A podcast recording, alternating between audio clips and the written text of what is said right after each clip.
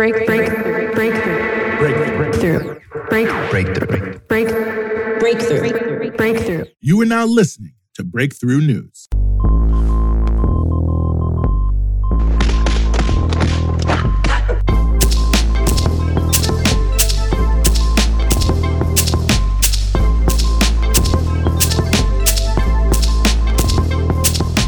It's 5 p.m. You're listening to Breakthrough News, and this is the Punch Out. We're following the news all day so you don't have to, giving you everything you need to know about what's in the headlines and what should be. And yes, we are back here on the Punch Out 14th of September 2022. Very happy to be back with you here on the show. And we got plenty for you here on the show, as we always do. Today, we're going to be talking about the for profit prison racket in the United States. It is very well known that the U.S. has the largest prison population in the world, with roughly 25% of all the people imprisoned on the planet being in U.S. jails and prisons. A relatively small percentage of those people are in private prisons, just 8% overall. But nonetheless, in certain states and elements of the federal prison system, private prisons play a significant role. And importantly, they represent a crucial lobby that goes out of its way to spend its money promoting mass incarceration policies that will boost their bottom line. Overall, 99,754 people are incarcerated in a private prison in the United States. Obviously, a small part of the overall U.S. prison population of nearly 2 million, but notably, this is actually more people than the total number of people in prison in Colombia, Pakistan, Bangladesh, Poland, Cuba, Canada, and 200 other countries, which, if nothing else, is another reflection of how massively bloated the U.S. prison population is. The real core of the private prison system in the U.S. is the immigration detention apparatus run by the Department of Homeland Security. 81% of all immigrant detainees are held in a private facility. 33,274 people at any given time.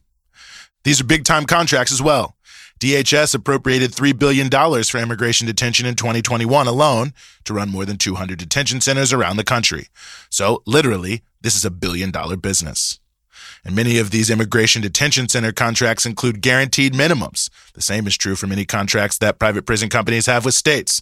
And that means that the government has to pay the company for a certain number of beds, regardless of how many people who are in the facility, which of course creates a strong incentive to try to fill them up, which means pushing more restrictive immigration or criminal legal system policies. And surprise, surprise, private prison companies are increasingly pouring cash into the political operations of politicians who make a big point of being for stronger border security since immigration detention is the biggest growth part of the industry. So far in the 2022 congressional election cycle, based on the donations we can track at least, the private prison industry has donated $1.1 million into congressional campaigns. The top four recipients, Marco Rubio, Jerry Moran, Kevin McCarthy, and Senate hopeful Herschel Walker, all are known for advocating the U.S. do more to criminalize immigrants, and many other people for that matter, coming into the country. Georgia Governor Brian Kemp, who is running for reelection this year, is also a well known advocate of going aggressively after immigrants and supporting private prisons. He even has gone so far in this campaign to say he would round up undocumented people himself in his own truck. The two largest private prison companies, Geo Group and CoreCivic, have given him $25,000 so far in his reelection campaign. And of course, that's the money we can track. Who knows about the dark money? But again, it shows the money is following the policies. And of course, as you would imagine, these companies are not running these facilities well. Private prisons are even more notorious than public prisons for their poor conditions. A Justice Department investigation into four private prisons the government had contracts with in 2019 found that, quote, all four facilities had issues with expired food, which puts detainees at risk for foodborne illnesses. At three facilities, we found segregation practices violated standards and infringed on detainee rights. Two facilities failed to provide recreation outside detainee housing units. Bathrooms in two facilities, detainee housing units were dilapidated and moldy. At one facility, detainees were not provided appropriate clothing and hygiene items to ensure they could properly care for themselves. Lastly, one facility allowed only non contact visits, despite being able to accommodate in person visitation. End quote. Like I said, this is a big business. CoreCivic is projecting between 106 million and 118 million dollars in profits this year on what will likely be over 1 billion dollars in revenue. And to sweeten the deal for big-time investors in CoreCivic, the company has announced they're using 250 million dollars for stock buybacks this year. Geo Group is also projecting over a billion dollars in revenues, is expecting nearly $100 million in pure profits as well. I say pure profits because in both cases, these quote unquote net income profits, that's how it's listed in their financial statements, include the various tricks used by corporations to reduce their tax liability. So really, they're making more profit than what's written down on paper. And if you really needed more proof of what good business this is, both companies' largest investors are some of the biggest Wall Street investment giants. BlackRock, Fidelity, and Vanguard alone own 41.46% of CoreCivic, and the top 10 biggest investors, who own 61.3% of the company, are all large asset management firms. And these sorts of firms play a major role in the market overall. And suffice it to say, they are looking for investments that bring good returns, yes, but also steady returns over the longer term which means Wall Street is heavily invested in private prisons because it views them as investments that will continue to offer strong returns over a long period of time. And these companies, the investors that is, are not dumb.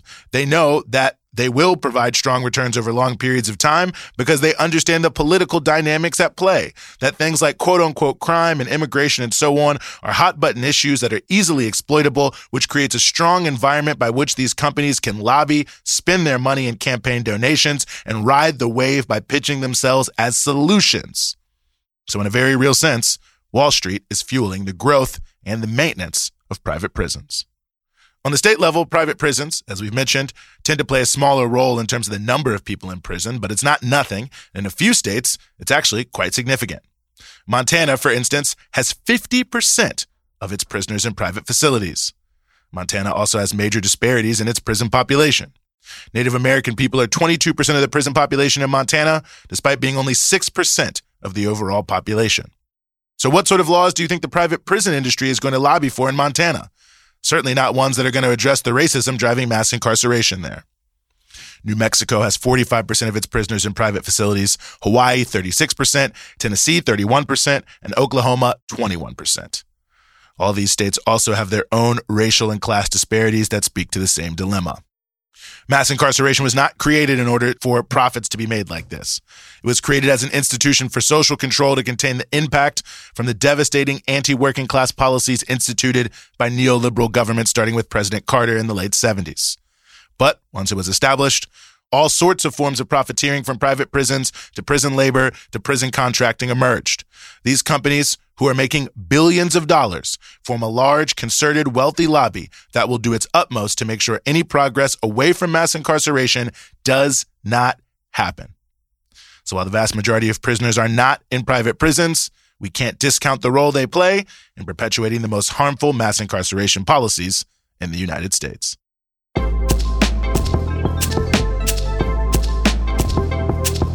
That's the punch out for today.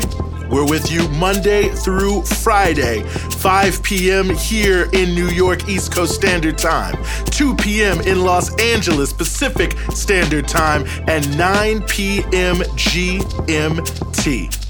And of course, you can support everything we do here at Breakthrough News at patreon.com slash breakthrough news. It's your patronage that keeps all of our offerings here at Breakthrough News moving forward.